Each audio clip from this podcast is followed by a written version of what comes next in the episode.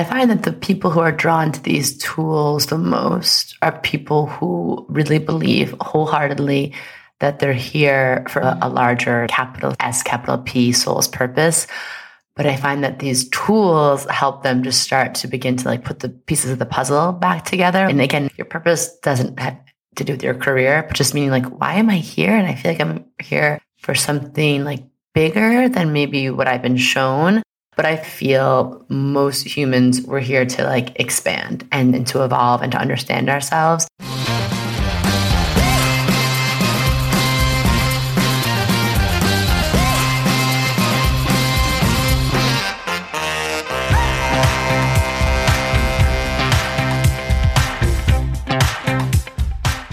Welcome to Cosmic RX Radio, a podcast that gives you real life tools of spiritual empowerment and pure hype.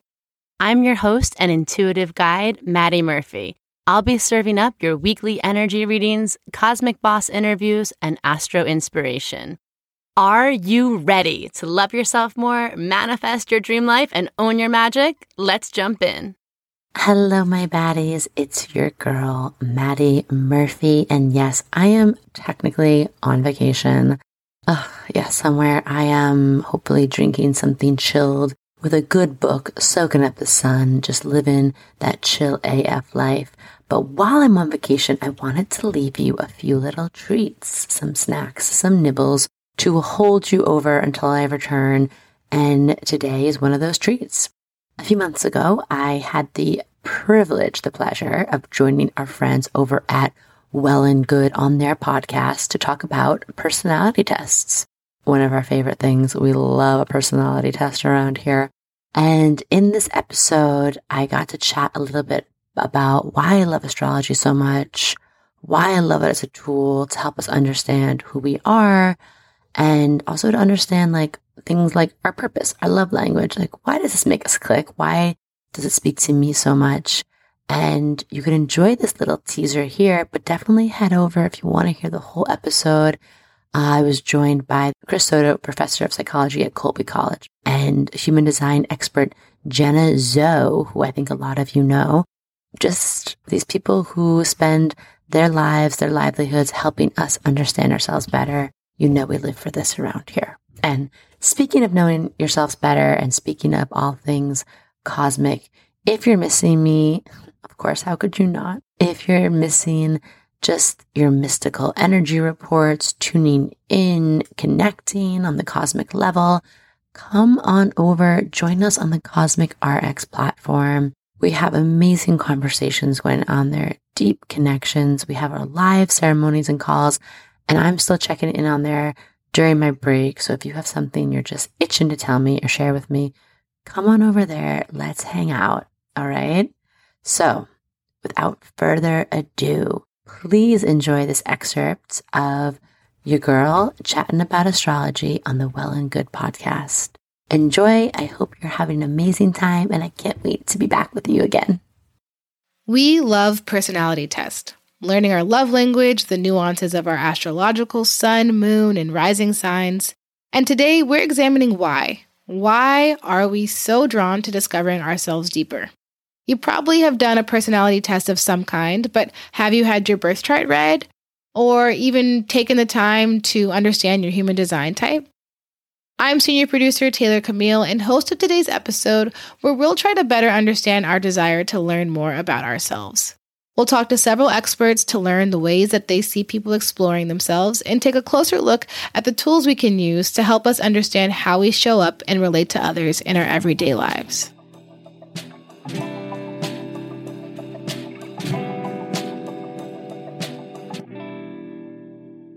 I think the bottom line is that we're naturally curious about ourselves. That's Chris Soto, a professor of psychology at Colby College and the director of the Colby Personality Lab. I study personality traits and personality skills. So, how people's specific habits of thinking, feeling, and behaving cohere into broader patterns that we call personality traits. I study personality development, so whether, how, and why people's personalities change over time. Um, I study personality outcomes, so if we know something about someone's personality today, can we predict what their life is going to be like for the next few years or decades? And I study personality assessment, so how we can measure all that stuff. So, why do you think we are so drawn to explore these assessments and all these other external forces that kind of help us get a better picture of who we are and what we're like? We want to figure out what we're like as people and how we're different or similar to other people. Um, I think you can break that down into three basic psychological motivations that lead people to personality tests and other kinds of assessments. So, one of those motivations is self verification. Mm-hmm. So, we all have beliefs about what we're like as a person, what our personality is like. And it feels good to have those beliefs validated, to have them confirmed. So, if I have a belief, I take a personality test, it gives me feedback that confirms that belief. That feels good. It feels good to be accurate in my knowledge of myself. A second potential motivation is self enhancement. So, in general, it feels good to say good things about yourself, and a personality test can be one venue for doing that. And then the third possibility is self discovery. You know, we do like to learn new things about ourselves, and personality tests can be one way to do that, either by pointing out something new that we just hadn't realized about ourselves, or by giving us more of a framework and a language for talking about a part of our personality that we already kind of knew, but we really didn't quite have the words for it. So we know there's a lot of different self assessments out there, but we wanted to know more about the go to framework for scholars and for scientists when it comes to evaluating the nuances of our personalities. The dominant framework for scientifically studying personality is called the Big Five personality traits. First up, there's extroversion, which is the extent to which someone is talkative, assertive, and energetic rather than being more socially and emotionally reserved. Second is agreeableness, which is how much compassion, respect, and trust someone tends to feel towards other people rather than being more blunt, argumentative, and suspicious of others. Mm. The third trait is conscientiousness, which is the extent to which someone tends to be organized, hardworking, and responsible, as opposed to being disorganized and maybe a bit lazy. Fourth is neuroticism, which is how prone someone is to experiencing negative emotions like anxiety, sadness, and anger, as opposed to being more calm and emotionally stable. And last is openness to experience, which is how much someone tends to seek out and create new ideas and new experiences rather than sticking with more um, familiar and conventional ones. So that's the basic framework. Uh, there are a number of good personality assessments out there that are based in the Big Five. Um, one specific personality test that I've helped create and validate is called the Big Five Inventory 2 or BFI 2, uh, but there are certainly other good ones out there as well. And so, how does something like the Big Five compare to our astrology or our Enneagram or our human design or our five love languages or any of the other things that people kind of do themselves and click around on the internet and find? Yeah. So, I'd say there are two major advantages of the Big Five over other models that are out there. And mm these are the main reasons why scientists tend to like them. The first one is that the big five mm. come naturally out of how people use everyday language to describe their own personality and the personality of other people that they know. Um, so there's this extensive body of scientific literature called psycholexical research, uh, which means basically going through dictionaries, pulling out like the 500 or so uh, adjectives that are most mm. commonly used to describe people's personalities, have people rate themselves and other people using those personality descriptive adjectives, using statistical analyses to see how the adjectives uh, align with each other. And if you do that in a number of different languages around the world, you get versions of the Big Five. Um, mm-hmm. So that's suggesting that these are pretty fundamental things that generalize across cultures and emerge naturally from people's language. And then the second big advantage of the Big Five is once that model was established over the course of the 1980s and into the early 1990s, and scientists started to use it, they found that the model worked very well. That basically a lot of other personality tests that were out there that were older could all be reconceptualized in terms of the Big 5 mm-hmm. and that new measures of the Big Five, if someone fills them out now, uh, what they say on a personality test that measures the big five relates with their everyday behavior, relates with their life outcomes, predicts their interests, and all kinds of other things about their social lives, their work lives. So we have these personality traits, but are we born with them? Are we predestined to act and behave a certain way, or is our personality shaped by our lived experiences?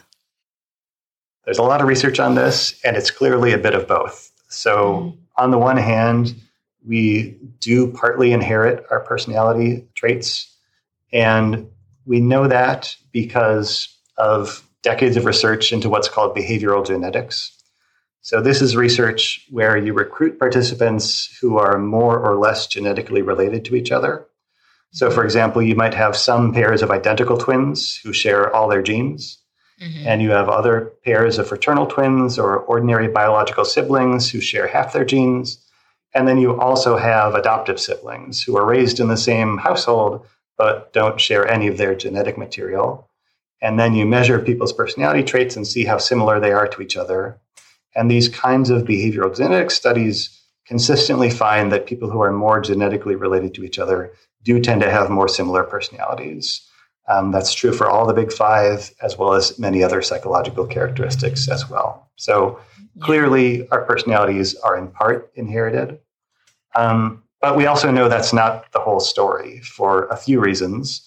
One is from those same behavioral genetic studies because if genes were the whole story, if our personalities were entirely determined by our genes, then identical twins would have identical personalities because they have the same genes. If you know some identical twins, you know they tend to have similar personalities, but definitely not identical. So there must be something about unique experiences that are leading uh, twins to have different personalities. Yeah. Um, and then the second way that we know that is because personality traits are not perfectly stable over time. So if you measure someone's personality now, you wait 10 years and measure it again, there's probably going to be some similarity uh, over that time period, but you're also probably going to see some changes.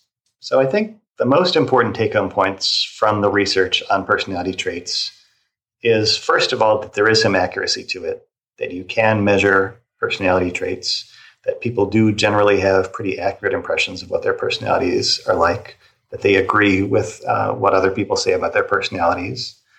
A second key thing is that personality traits can and do change over time. It's not something that happens overnight, it's not something that, that's easy. But in general, most people become more agreeable, more conscientious, more emotionally stable over the course of adulthood. So that's good news. It's, it's not something that's going to happen tomorrow, but most of us are going to change for the better over the next 20 years. So we know what parts of our personality are backed by science, but it's hard not to be curious about other models that help us learn more about who we are, like our astrology chart. For that, we turn to Maddie Murphy. My name is Maddie Murphy, and I just kind of wrap up everything I do under the job title Cosmic Consultant. I use astrology and coaching and psychology and intuitive work all together to help people just tap into their best versions of themselves. I also help people with their businesses. So it's anything that you want to just tune into some higher guidance on. I'm your girl. For you, when would you say you were first drawn to astrology?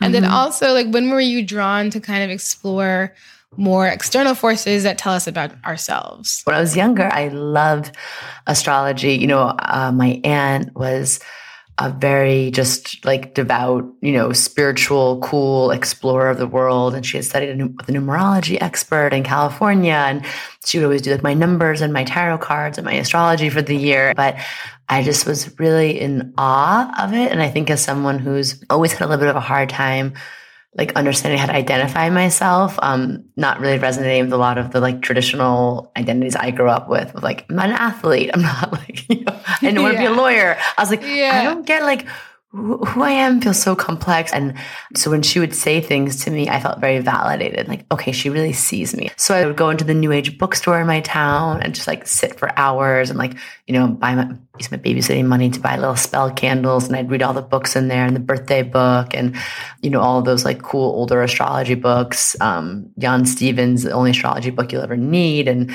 Linda Goodman Sun Signs. And I was really into it. And I had this like, I would know, tell people at school about their sun signs. But then just like anything, I was like, okay, now time to grow up and like be cool and be in the world. And, um, you know, then I came back to astrology after my Saturn return, imploded my life. And I was just standing there like a wedding called off, no money, no job. I got rid of my apartment. My parents were getting separated. And I was like, I got, I, I don't know what's going on. And I kind of reached for those same tools just to kind of get context. I was like, who cares? Even if this is like made up, it's better than like nothing right now. And then someone I knew just printed me out a free report on like some free astrology website. My sister did. And she was like trying to remind me of who I was. And she knew I had been interested in astrology when I was younger. And when I read the report, then as an adult, you know, now my like 28, 29, I was like, oh, this is like really on point for me. And it was really like my moon sign that really stood out to me of like, oh yeah, that's helping me connect so many dots because it was a lot of information to absorb. But the moon sign stood out to me. But my third point was well, really was like the turning back point. No looking back. I went full all into astrology. Um, was in 2016. I had met um, now my dear friend like Colin Bedell of Queer Cosmos, and we got linked up. And the way he talked about astrology and how he wove in everything, like the political um, social justice element, but also the like secular world of self growth and empowerment and therapy. And I was like, wow, you're just like weaving this so beautifully. And he said something about my own chart about what I was supposed to be doing with my career. That was exactly mm-hmm. what I've been thinking about, but I was too nervous to say out loud. And I felt like I just, who am I to do this? I'm not ready. I am making a big change feels really scary and he just read me. And that was like, I kind of never went back. I put all bets on that astrology reading. And so those three moments, it was like learning as a kid is one thing. And then you learn a little bit of to understand yourself when you're going through a hard time. And then I feel like there's like the third level of learning astrology when you're like, no, I will literally just make huge life decisions based on this because it's so affirming and it's giving me this information that I needed in such like black and white terms. And yeah. it's like a permission slip from the planets to now just go be myself in, in my fullest, like expansive, enhanced self. So yeah. yeah, that was my journey with astrology of the three like memories that are really stand out to me. And here's why she thinks so many of us are drawn to the stars. I find that the people who are drawn to these tools the most are people who really believe wholeheartedly that they're here for a, a larger capital S, capital P soul's purpose. But I find that these tools help them to start to begin to like put the pieces of the puzzle back together. And again, your purpose doesn't have to do with your career, but just meaning like, why am I here? And I feel like I'm here for something like bigger than maybe what I've been shown. But I feel most humans were here to like expand and, and to evolve and to understand ourselves. And these tools, there's something like even I do intuitive card readings. I love like my my psychic work, but truly like astrology is what I lean on because it's one thing to sit with someone and have them tell you something. I'm like, okay, okay. But there's another thing just to look at a black and white in a chart in a reading, even from like again, like that automatic reading I got from the website, was like, how is this so accurate and so down to the little detail, like things that I've never said out loud or didn't know how to. So it's something again it's very validating it helps in the self-actualization and helps you understand like putting together your unique roadmap your unique treasure map of how you get to embody your purpose um, mm-hmm. especially if you're here for something that's not like cookie cutter right my approach to astrology is very um, it's definitely intuitive. Like I let the chart, uh, I always feel like the chart is like going into a huge closet of cookbooks and every cookbook contains dozens and hundreds of recipes, maybe. So there's a lot going on in someone's chart. So I definitely like usually hear about what they want to learn about themselves and, you know, where they want to go and what, if anything, they have coming up that feels sticky, like an obstacle or a pattern they want to get out of. And then I just sort of meditate on their chart and it almost like lights up for me. Like, what's the significant thing happening there? Um, and one of my teachers, Sam Reynolds, he's not really an intuitive astrologer, but he admitted, he's like, how you read someone's chart has to be kind of intuitive because it's like you just have to kind of see like what pops out, like a magic eye, because there's mm-hmm. so much to dig into. And then, um, I always like to look at what's happening in someone's chart, what what has been the last like year or two like in their chart, um, to help me understand like the moment they're in and give it some context and give them some understanding of me why they've been through some of the things they've been through, mm-hmm. and then I always begin like the beginning of their chart, zooming out to their north node, which is anyone listening, um, finding out the sign of your north node and the house that it's in is huge. Your north node is about like your again higher soul's purpose, what your soul is here to do, the path that it's on, and it may not have anything to do with what you think. Like how you're living your life, how you're showing up for your relationships, how you're showing up for your self-growth, for your work, mm. for your art. And it it's like a GPS. It's like, okay, this is where I'm going. So if I know that's my higher soul's purpose, then I can use that as kind of a, a barometer for decision making, which I think is one of the hardest things as being a human is trusting ourselves and like, is this the right path? Is this the right choice? Mm-hmm. So North Node is like for me, I always look to someone's that. That's like helps me understand the big, big why because I love evolutionary shamanic astrology, I'm like, why are we here? Right? Like, I want to get into the big yeah. stuff. And then, just like anyone listening to this, then I go into the rest of the parts, their personal planets and what's happening and, and what are their tools and obstacles and opportunities to sort of like how they're going to live in that North Node. But definitely the North Node is, is I would say, like everyone listening, like read it, read what house it's in, see where it's near any other planets in your chart. And I think you'll have some aha moments. Aside from astrology, has there been any other assessments that you felt like illuminated parts of your life that showed you different parts of yourself that you didn't get in astrology? Oh, absolutely. I am a sucker for self assessment tools. I'm like, give it to me, give me more. um, I think that definitely human design. In fact, I kind of found human design after three years of studying astrology. I was like, I should learn that too. And I literally heard this voice inside me like, no, too much, Maddie. Like you don't have to go full all in professional on everything you do. Like read your it, chart. Let, it, let someone else let do that because like these are two very big spaces to that be like so in your brain. Funny. And that, luckily that's true because astrology, you know, I've been studying it for like five years, six years, and it still keeps me on my toes where I'm like, I know nothing. Um, so human design, especially again, like it really helped me human design in my career, in my mm. leadership of running my company, of understanding the larger, again, bigger plan that I'm involved in in my life. Um, yeah, human design was really huge. And then I love all the stuff, you know, Enneagram, Myers Briggs. I actually really love numerology, mm. like doing like your life path number. So, yeah, but definitely human design, 100%.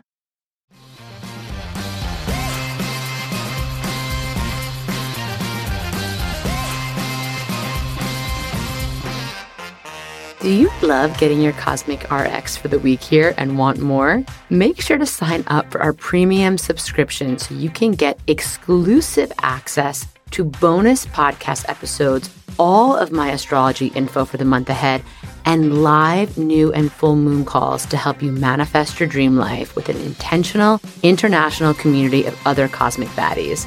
Sign up through our link in show notes. Thank you so much for listening to this episode. If you want to know more about Cosmic RX, head on over to thecosmicrx.com. And if you really love this show, I'd love it if you left a rating and review on Apple Podcast or wherever you listen to podcasts. I super love hearing from you and reading your reviews. All right, you cosmic baddie, tune in next week. And until then, remember love yourself fully, work your magic, and take no shit.